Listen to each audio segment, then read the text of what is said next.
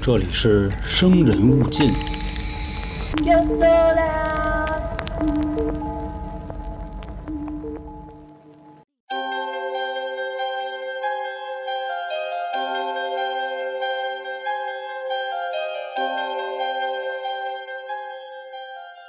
嗯，大家好，我是老航。呃，大家看标题啊，应该都知道，今天呢，我要给大家讲一个案子。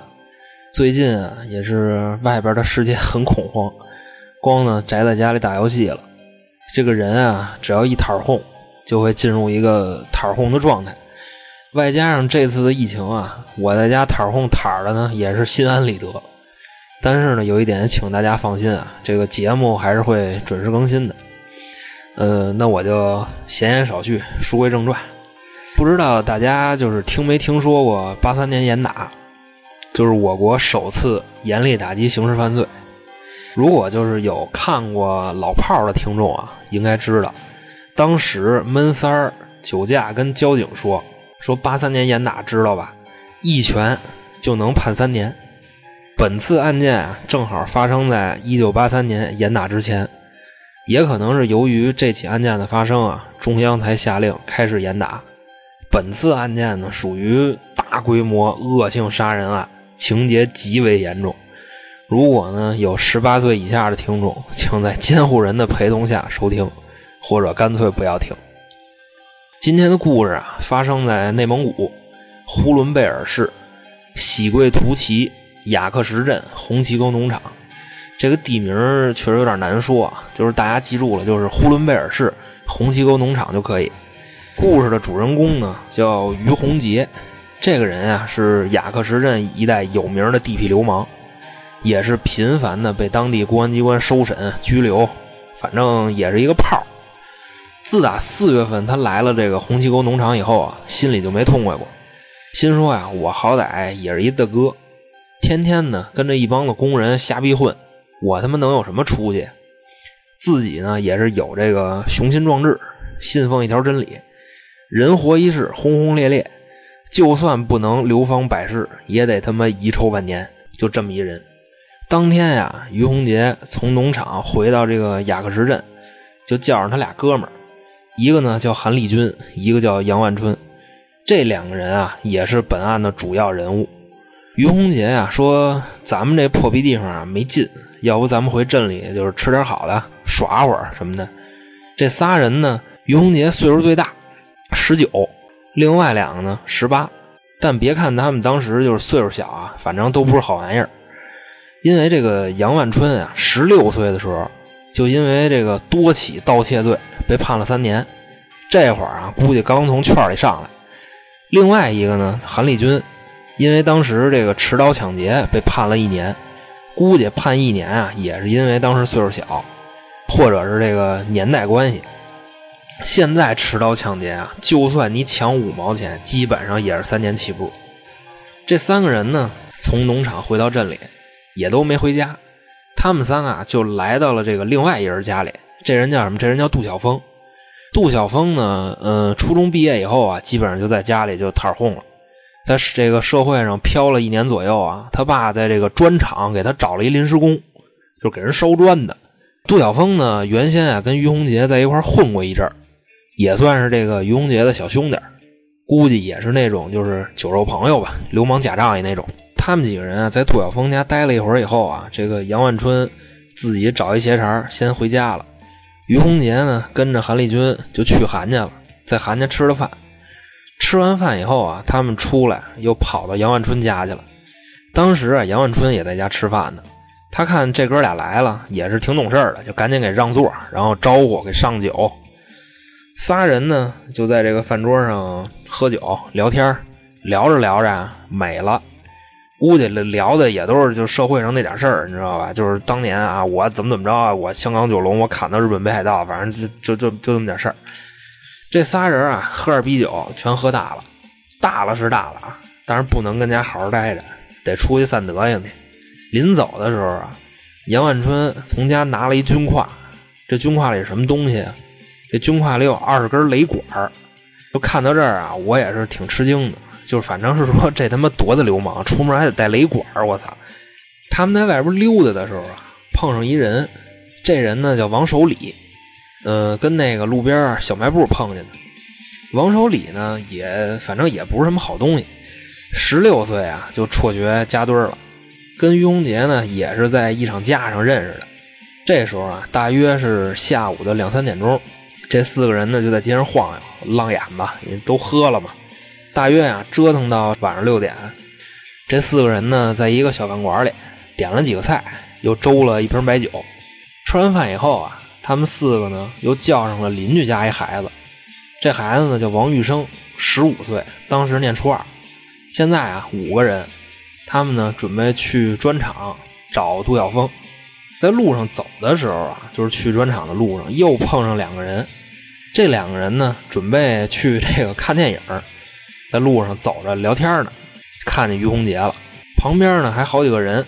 这俩人啊，虽然不怎么待见于洪杰，但是呢也不敢惹他，就过去跟于洪杰打一招呼。然后于洪杰说：“说那个啊，现在天有点黑了，我们现在啊要上山，呃，你们俩陪我们一块去吧。”这俩人啊，虽然心里就是一百个不乐意啊，但是呢也不敢说什么，就跟着呢一块往前走。现在这撮人俩有七个人了，已经到了砖厂以后啊，杜晓峰跟他一哥们儿正收拾东西呢，准备下班回家了。看于洪杰一帮人过来以后啊，突然想起来上午呢跟他聊天，答应啊帮他去山上打架的事儿。虽然啊这个杜晓峰啊不愿意跟他去，但是呢又不敢不去。他就撺掇他另外一哥们儿陪他一块儿去。这个小时候啊，就就是这样，打架的事儿啊，就一撺的就有，就甭管是想去与不想去。杜晓峰的那哥们儿呢，就反正就是这么着稀里糊涂的呢，就跟着一块儿去了。现在啊，他们一共是九个人了，差不多晚上十点左右吧。于洪杰领着一帮子人就到了当时那个红旗沟农场了。到了农场以后啊，他们把所有的人领到这个六号宿舍。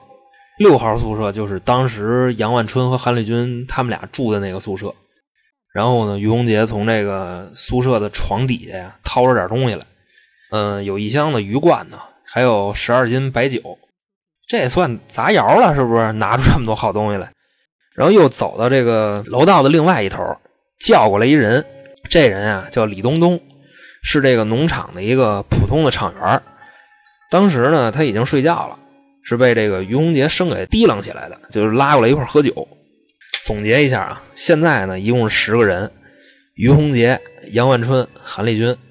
然后呢，下午从农场回来碰见的王守礼，然后邻居家喊出来的孩子王玉生。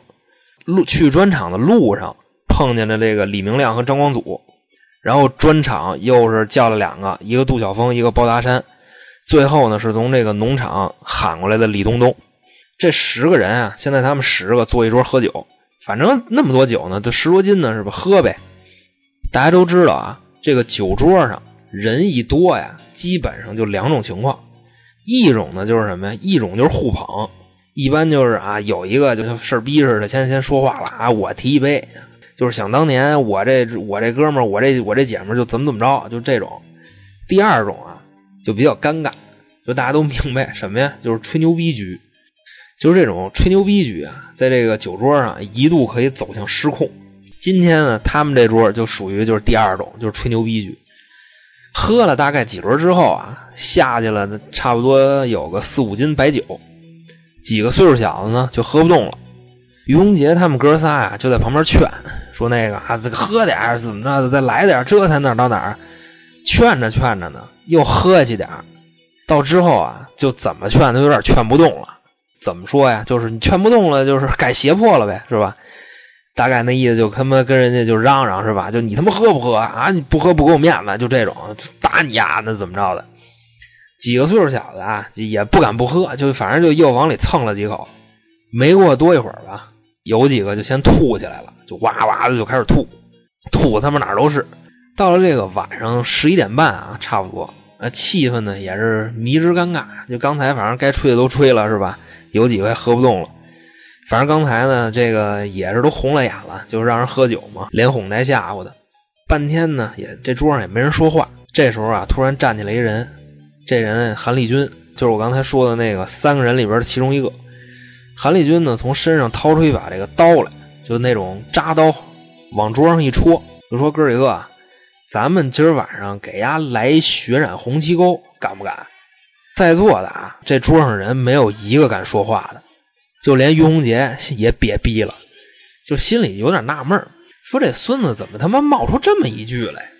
韩立军呢，看没人搭理他，就把这个音量啊调大了，就长一调门说没事啊，我领着哥几个干，这就给给自个儿壮胆呢。这时候呢，有人站出来反对他，就是谁呀？就是那个初中生，就王叫王玉生那孩子。这十五岁那小孩说呀：“说我不敢，说那样犯法的，得偿命。”刚说完，韩立军一刀就扎过来了，嘴里就喊着：“就我操你妈的！就你他妈敢不敢？就就大概这意思。”说急了，那肯定得急，是吧？丢人了。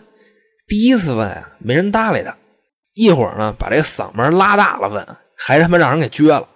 这一刀扎过去，虽然是没扎着，但是呢，给这王玉生呢吓得也是浑身哆嗦。脸上啊都没血色了，就赶紧就求饶说：“哎呦，大哥大哥大哥，我我敢我敢我敢还不行吗？”就这意思。这时候啊，于洪杰也站起来了，然后呢把刀也掏出来，他就拿着他那刀，韩立军也拿着刀，就是他们俩挨个问，就说：“你敢不敢？你敢不敢？你敢不敢？”到最后啊，当时这帮人里头啊，除了两个人，一个叫王守礼，一个叫李东东，这两个人啊连问了好几次，都说不敢。其他人基本上都撒了嘴了，就说啊敢。其实说敢的这些人啊，就是怎么说呢？一个是啊不想拱他们的火，另外一个呢就是也不信他们俩真敢杀人。然后啊，这个于洪杰呢看这个王守礼跟李东东，就是实在是不敢参加，就跟他们说呀，说那你们俩这样，你们俩现在啊就上床上躺着去，不许乱动。说呢，要不我就宰了你们俩。就是把这俩人安排了以后啊，他另外安排那个杨万春去这个木房啊找家伙去。杨万春呢就去了，回来呢拿了一堆这个斧子呀、菜刀什么的，然后他们呢就开始分这家伙，分着分着这家伙不够，到不了人手一个，然后他们又拿了点这个木棍子、酒瓶子，最后连那个煤油灯，就那个油灯都他妈给抄上了。临近十二点的时候啊，于洪杰举着手里的刀。一边抡一边说：“啊，就是那个啊，兄弟们，血染红旗沟行动现在正式开始。”说完以后啊，从这屋里就出去了，从走廊上挨个屋看。最后啊，他走到这个走廊的十号宿舍，他停下了。其余的人呢，在后边跟着他。啊，刚才也都是都他妈喝大了，依了歪斜的，有打着嗝的，有扶着墙的，反正什么德行的都有，就都在后边跟着他。十号宿舍里啊，有两个这个普通的农场职工。当时呢，已经睡觉了。于洪杰啊，他们这帮人推门就进去了。刚进去以后啊，这俩人呢也是没听见，他们就朝着其中一个这头上和胸口就一顿乱砍。另外一个人听见动静，刚要坐起来，就被其他人拿刀把脖子给扎了，然后也是一顿乱劈乱砍。这屋十号宿舍那里边那俩人就是当场死亡了。从这个十号宿舍一出来啊，他们八个人。又进了这个八号宿舍，又杀了三个人。这三个人呢是五十多岁的一个老厂员，还有一个二十多岁的普通职工。另外一个呢，这屋还有一人是这个普通职工的弟弟，呃，十几岁，刚上初一，就睡着觉呢，也是被杀了。就这么短短的这个四五分钟时间嘛，他们已经杀了五个人了。然后啊，他们在砍人的时候啊，这个动静稍微有点大，吵着当时农场里的指导员了。这个指导员呢，就赶紧从床上下来了，把这个蜡点上，披着衣服从屋里走出去了。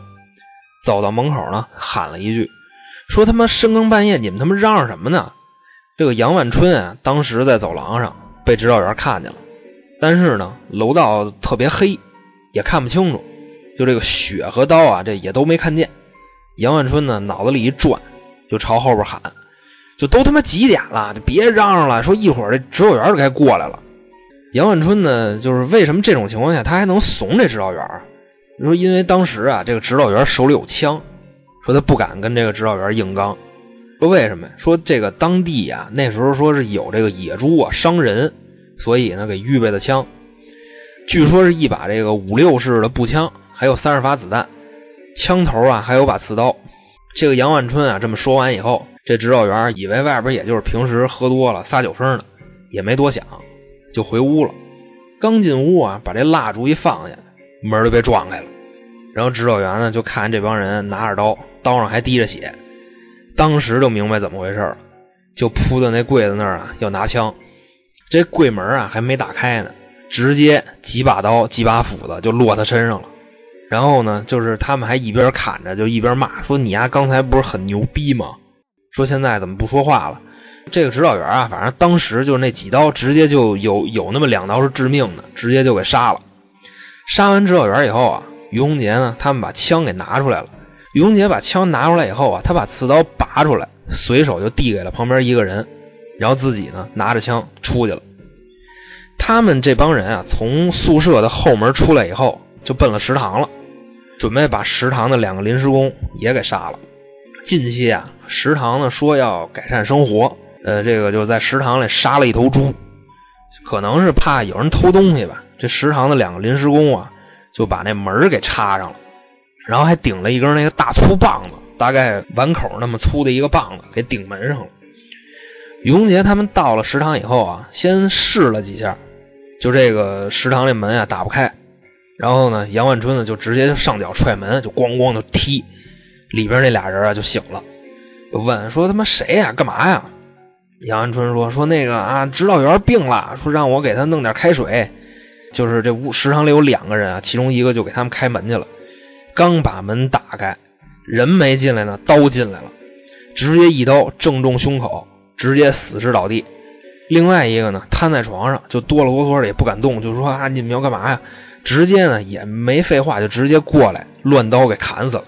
这个于洪杰啊，就是跟那个杨万春就说。”你跟韩立军，你们两个带着其他人继续血染红旗沟，我呢就先回去了。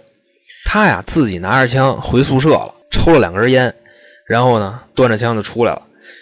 这个于洪杰呀，把这个一二四七宿舍的十七个女的厂员就都给叫醒了，然后呢让他们从那个宿舍里都出来，呃，都给集中到这个二号。其实啊，这些女厂员啊都醒着呢，为什么呀？因为据说就是有这个幸存下来这个女厂员回忆啊，就说当时啊刚听见动静的时候就被吵醒了，开始呢以为打架呢，后来听出来了他们杀人呢，但是呢这十七个女厂员没有一个敢出去的，甭管是制止还是逃跑都没人敢动。其实人啊大部分就都是这样，这个因为这个危险降临的时候啊，害怕自己做出来的决定啊或者选择是错的，从而丧命。所以就选择什么也不做。另外一边，杨万春呢和这个韩立军，他们七个人直接就奔了那个菜园子了。因为这个菜园啊，那儿有一个小屋，然后正好那小屋那门啊也没关，因为当时是夏天，可能不关门凉快吧，只有一个帘子跟那耷拉着。然后这帮人啊就进屋了。进屋以后呢，这屋里人直接就听见了，因为你想那么多人，七个人进屋，那不出点声，那肯定不可能。这屋里人啊，一扭身坐起来了，说：“你们他妈什么人？干嘛呀？”这话还没说完呢，脸上就挨了一刀。但是啊，这一刀不致命。然后挨刀的这人呢，就从这个炕上抄起那个小炕桌子，就直接就撇过去了。只可惜啊，这屋子太小，对方呢又人多势众，根本就没有生还的余地。然后就在这炕上往后挪，往后挪，挪到墙角。杨万春和韩立军直接就跳到炕上。就对着这人就是一顿砍杀，把那脸啊剁得跟肉酱一样。然后呢，屋里还有另外一个人，没等坐起来呢，一棍子就歇脑袋上了。紧接着胸口和肚子就被扎了好几刀，也是当场死亡。然后他们啊确认这屋人都断气了以后，从屋里出来准备回农场。旁边呢，杨万春说话了，说：“哎，说那个先别回去呢，这附近还有一家呢，说那家姓杨。”说完啊，领着人就奔姓杨那家就去了，离得大概呢也就几百米，一家这个独门独户。进屋以后啊，就开始先进屋，然后他发现啊，这屋人确实没发现他们进屋了，因为当时可能也不知道为什么就都没锁门。他们进屋呢也没被发现，直接啊六口人连点反抗都没有，直接就被杀了。六口人呢是谁呀？老杨和老杨的媳妇儿，他们两口子。然后呢，老杨的父母两个老人熟睡了，然后还有两个没上学的孩子，那两个孩子可能一个两岁，一个就是五六岁吧，就那样，反正都没到上学岁数呢，就是直接就被杀了。目前啊，也就差不多一个多小时，红旗沟农场已经有十六条性命被他们残忍的杀害了。从杨家出来以后，杨万春呢和韩立军带着剩下的人回到了这个二号宿舍，跟于洪杰呢碰头，歇了大约半个钟头左右。那个于洪杰啊找了一堆纸和笔，干嘛呀？开始写遗书。估计是因为那个酒劲儿啊过去了，意识到自己干嘛了。其他人呢看他写呢，也都跟着写。最后啊，只有于洪杰写完了，韩立军呢跟着抄了一份，可能是这个文化水平确实不行吧。然后呢，他们就把这个遗书啊交给这个一个女厂员，让她呢帮忙这个保管。随后啊，于洪杰带着一帮人开始挨屋的翻箱倒柜对刚才死的人呢，就是补刀、翻兜，反正他们觉着有用的东西、值钱的东西，都得都得给洗了。之后啊，于洪杰又带着人去砸农场的仓库，把农场里边的炸药都搬到这个一号宿舍，接上他们之前啊出门的时候带上那个雷管和导火索。于洪杰呢，又跟杨万春说：“说你啊，去那个弄点汽油过来。”杨万春呢，就带了几个人，滚了几桶汽油过来。说为什么说滚了几桶？因为说不是那种四五升那种桶啊，是那种大桶，就烤白薯用的那种桶，一桶能装个百十来升汽油，就弄了这么几桶汽油就轱辘过来了，把汽油呢放在这个一号宿舍，然后把盖子全给开开了，估计是啊就准备把这农场直接给炸了。早上五点多左右，于洪杰他们又把这个十七名女性押到这个农场后边的菜窖里。之后啊，把这个没参加这次的俩男的，王守礼跟李东东也押过去了。就咱们之前说过，有两个死活不干的，说的就是那俩，把那俩男的给捆到菜窖的柱子上了，然后就把菜窖那大门给锁了。早上八点多的时候，附近生产队放牛的来了一六十多岁的大爷，骑马过来的，可能是啊是这个上班来了。那帮人听见声以后啊，藏在农场那大铁门后边了。这大爷一进来，一下马，直接冲过来几个人，连扎带砍，就把这大爷给砍死了。然后上午十一点多的时候，附近生产队的这个社员来了仨人，但是呢，这仨人不是他们农场的。这仨人啊，大概二十七八岁，开着一辆手扶拖拉机，就哐哐哐哐哐就过来了，说是到这农场里啊借柴油，也被于洪杰他们给杀了。下午一点多的时候，于洪杰、韩立军。杨万春他们三个人坐一块商量，说这菜窖里还有十七个女的，说怎么处理。当时啊，韩立军说说那个说要不把跟咱们不对付的都杀了，然后剩下的就放了吧，差不多就得了。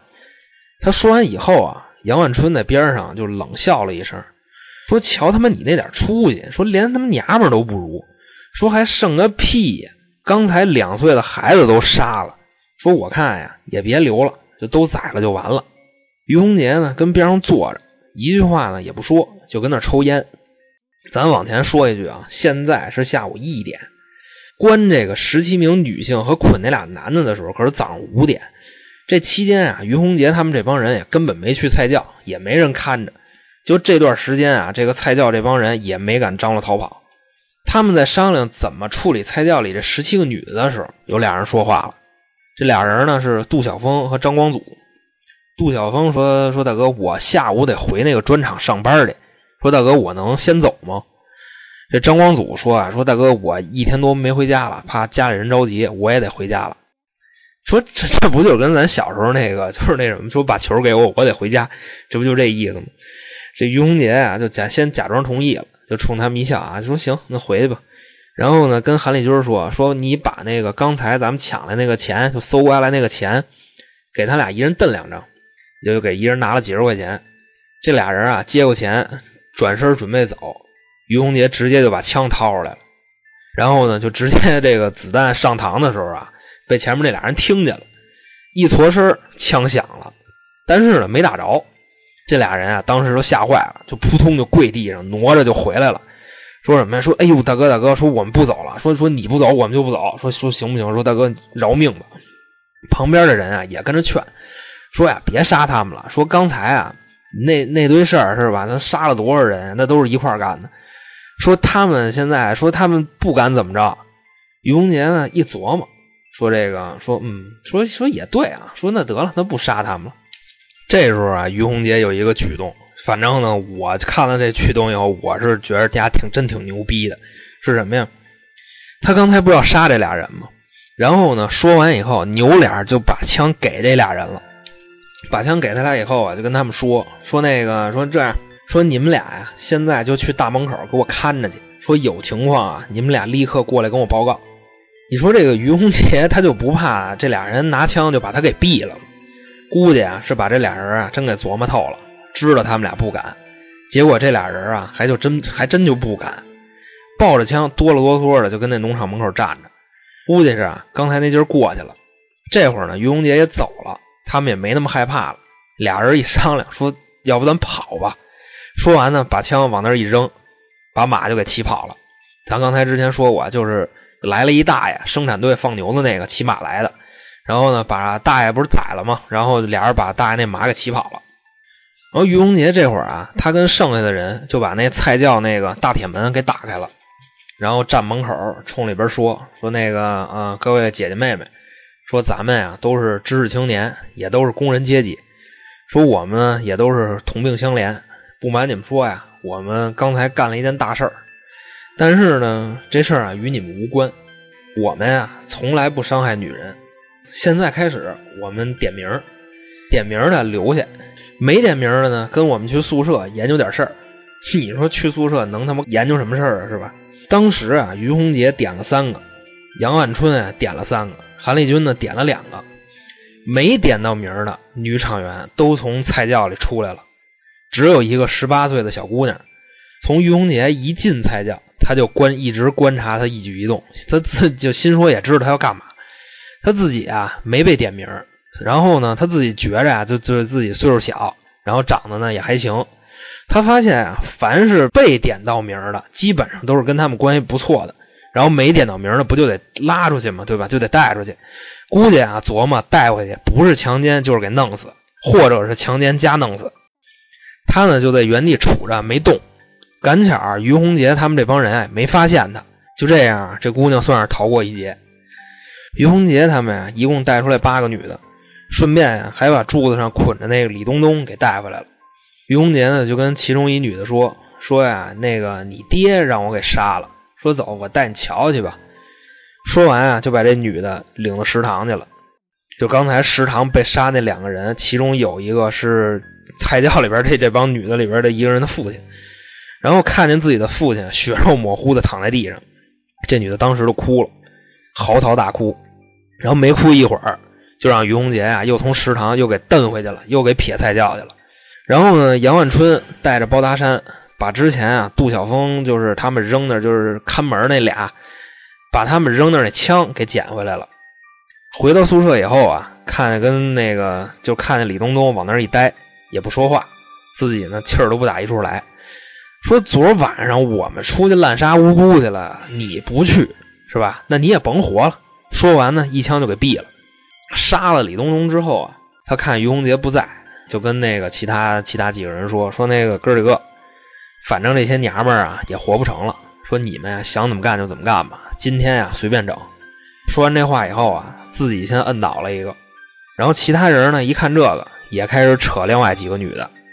当时啊，这七个女的在屋里一点反抗和哀求也没有，基本上就是任其摆布，甚至有的人啊还主动的把衣服脱了。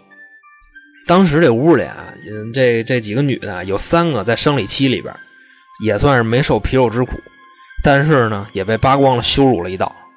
这时候啊，这个于洪杰把那个女的蹬到菜窖以后啊，看见柱子上还捆着一个呢，就当时不敢干的，不是有俩人吗？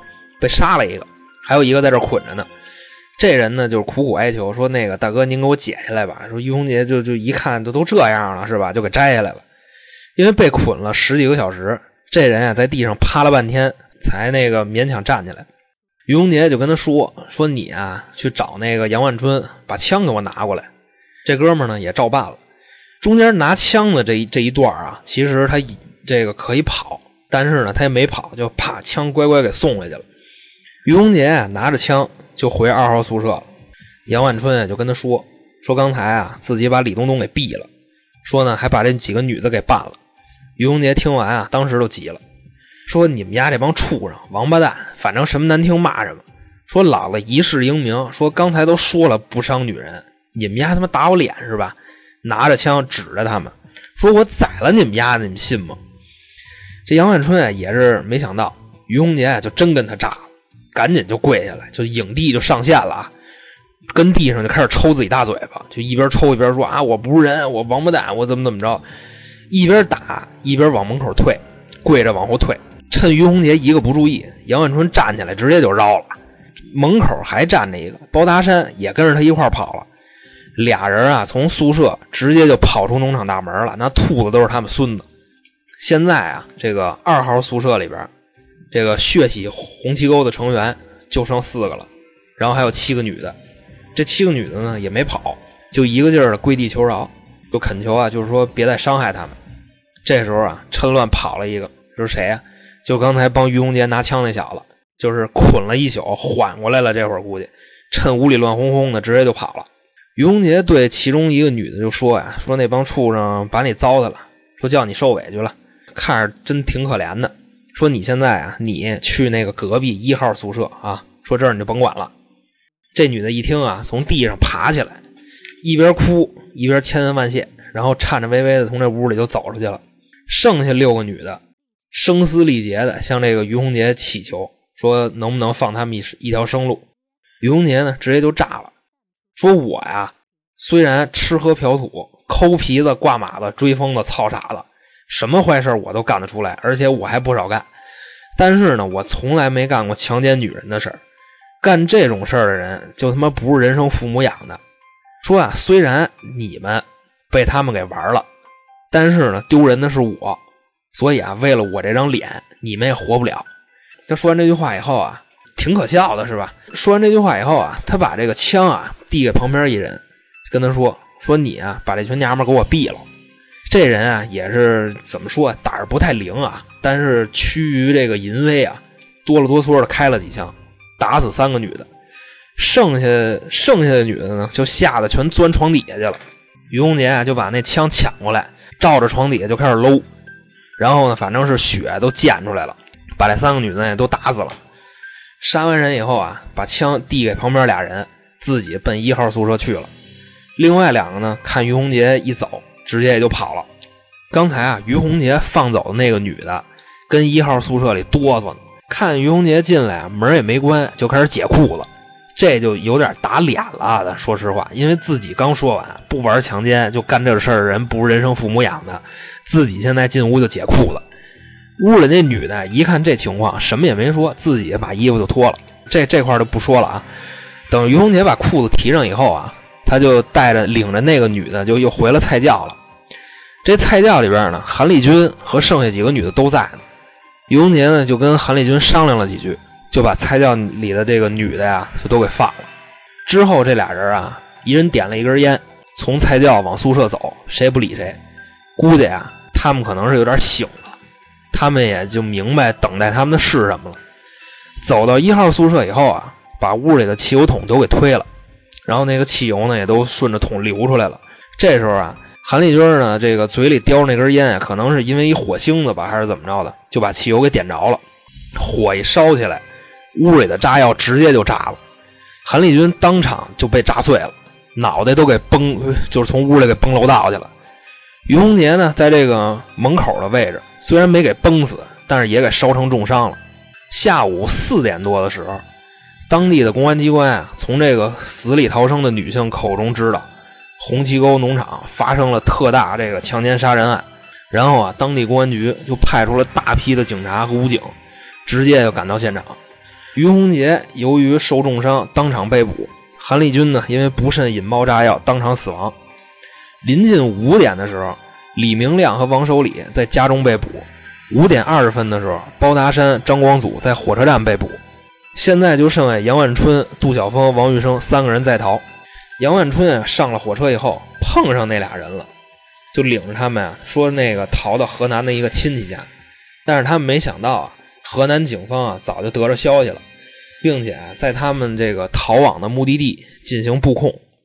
杨万春、杜晓峰、王玉生在经过一片麦地的时候，就被当地的警方给包围了。